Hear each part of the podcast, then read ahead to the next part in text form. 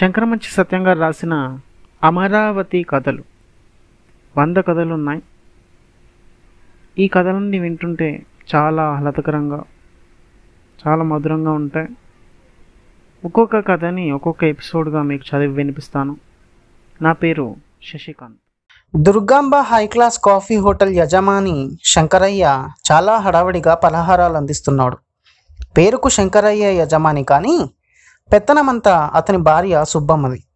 సుబ్బమ్మది పట్నం కనుక పల్లెటూరు శంకరయ్యకి ఏమీ రాదని తీర్మానించుకొని అజమాయిషీ చేస్తుంది. తన పట్నవాసానికి రుజువుగా మాటల్లో మధ్య మధ్య ఇంగ్లీష్ పదాలు వాడుతూ పైగా అట్లు పోసేది తను. ఎంత మొగుడైనా అతగాడు అందించేవాడు కదా శంకరయ్య లోపలికి వచ్చిన వాళ్ళని వరసలు పెట్టి ఆహ్వానించి కూర్చోబెడుతున్నాడు. బావా ఇటు కూర్చో. బావా ఇవాళ ఆలస్యమైందే? ఇలా. ఇహ వరండాలోంచి వంటింట్లోకి పెట్టే కేకలు ఇలా ఉంటాయి. పుల్లారావు గారు వచ్చారు. ఓ పెసరెట్టో. అల్లం పచ్చిమిరపకాయలు ఎక్కువ. ఎల్లారావు గారికి ఉల్లిపాయ రోస్టు అని శంకర్రావు అంటుంటే పుల్లారావు ఎల్లారావులు పొంగిపోయేవారు. లోపల సుబ్బమ్మ పెనం మీద అట్లకాడతో టంగ్ అని కొట్టడంతో పాటు అటు రెడీ లేక అట్ రెడీ అంటూ తిరుగు అరిచేది. వచ్చిన వాళ్ళకి తన గొంతు వినిపించడం ఆవిడికి ఓ సరదా. శంకరయ్య పరుగు పరుగున అట్లు ఆకులో వేసుకొచ్చి అందిస్తే పుల్లారావు ఎల్లారావులు తమ పేరు మీద ప్రత్యేకంగా కాల్చిన ఆ అట్లు మురిసిపోతూ తింటుంటే అడగకుండానే ఉప్మా వడ్డించేవాడు. చట్నీ మిగిలిపోయిందని రెండు ఉప్మా కూడా తగిలించేవాడు. అయితే ఉప్మా మిగిలిపోతే చట్నీ మళ్ళీ వేయడానికి గుంజుకు చచ్చేవాడు. చట్నీ అయిపోతే సరుకేం చేసుకోను? అంటూ చెంచాతో విదిలించేవాడు.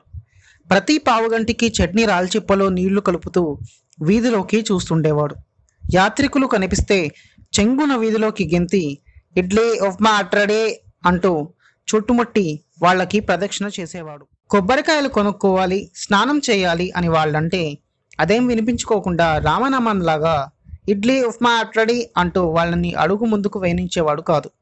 పోనీ టిఫిన్ చేసే వెళ్దాం అనే స్థితిలో వాళ్ళని పెట్టి ముక్కుకు తాడేసి హోటల్లోకి లాక్కొచ్చేవాడు. ఓసారి ఓ అరడజను మంది కుర్రకారు హోటల్లో జరబడి కావాల్సినంత తిని చట్నీ గురించి పేచీలేసుకుని లెక్క తప్పు చెప్పి కావాలని శంకరయ్యతో తగాదా పెట్టుకున్నారు. అటు సైజు తగ్గింది కాబట్టి హాఫ్ రేట్ అన్నారు. ఉప్మాలో జీడిపప్పు తగ్గలేదు కనుక అసలు డబ్బులు ఇవ్వమన్నారు. మాట మీద మాట పెరిగింది. పందిరి పీకేస్తామన్నారు కుర్రకారు.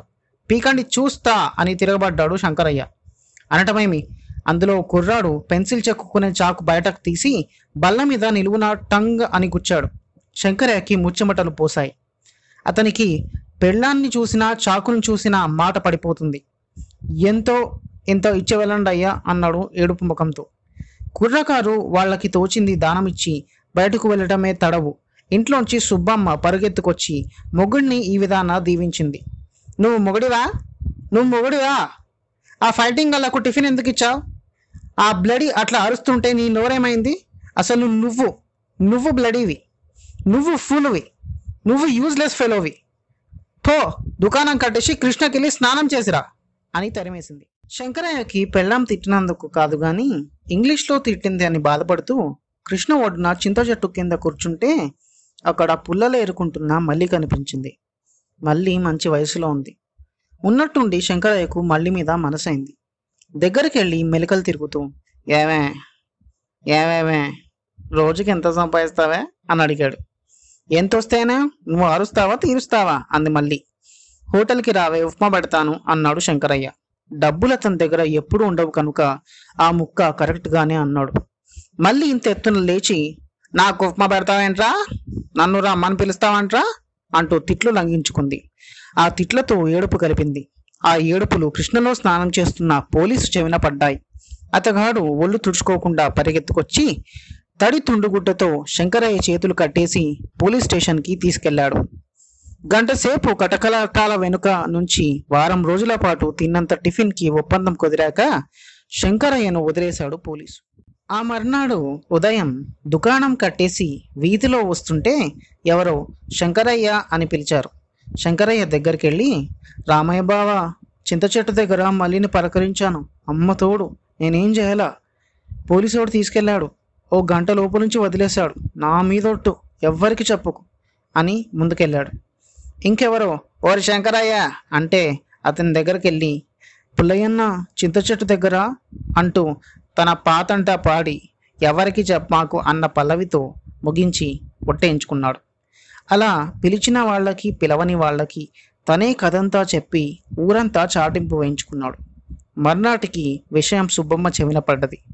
భద్రకాళి అయిపోయి వంట వడ్డన అంతా తనే చూసుకుంటూ ముగుడి చేత వారం పాటు అంట్లు తోమించింది. ఆ అంట్లు తోముతూ శంకరయ్య ఆశ్చర్యపోయాడు. ఎవరికీ చెప్పమాక అని ఒట్టించుకున్నానే అని. కథ నచ్చిందా? నచ్చే ఉంటుందిలేండి. ఒకవేళ మీ కథ నచ్చితే కనుక ఇన్స్టాగ్రామ్లో శశి స్నిప్పెట్స్ అనే అకౌంట్ని ఫాలో అవ్వండి. మర్చిపోకండి.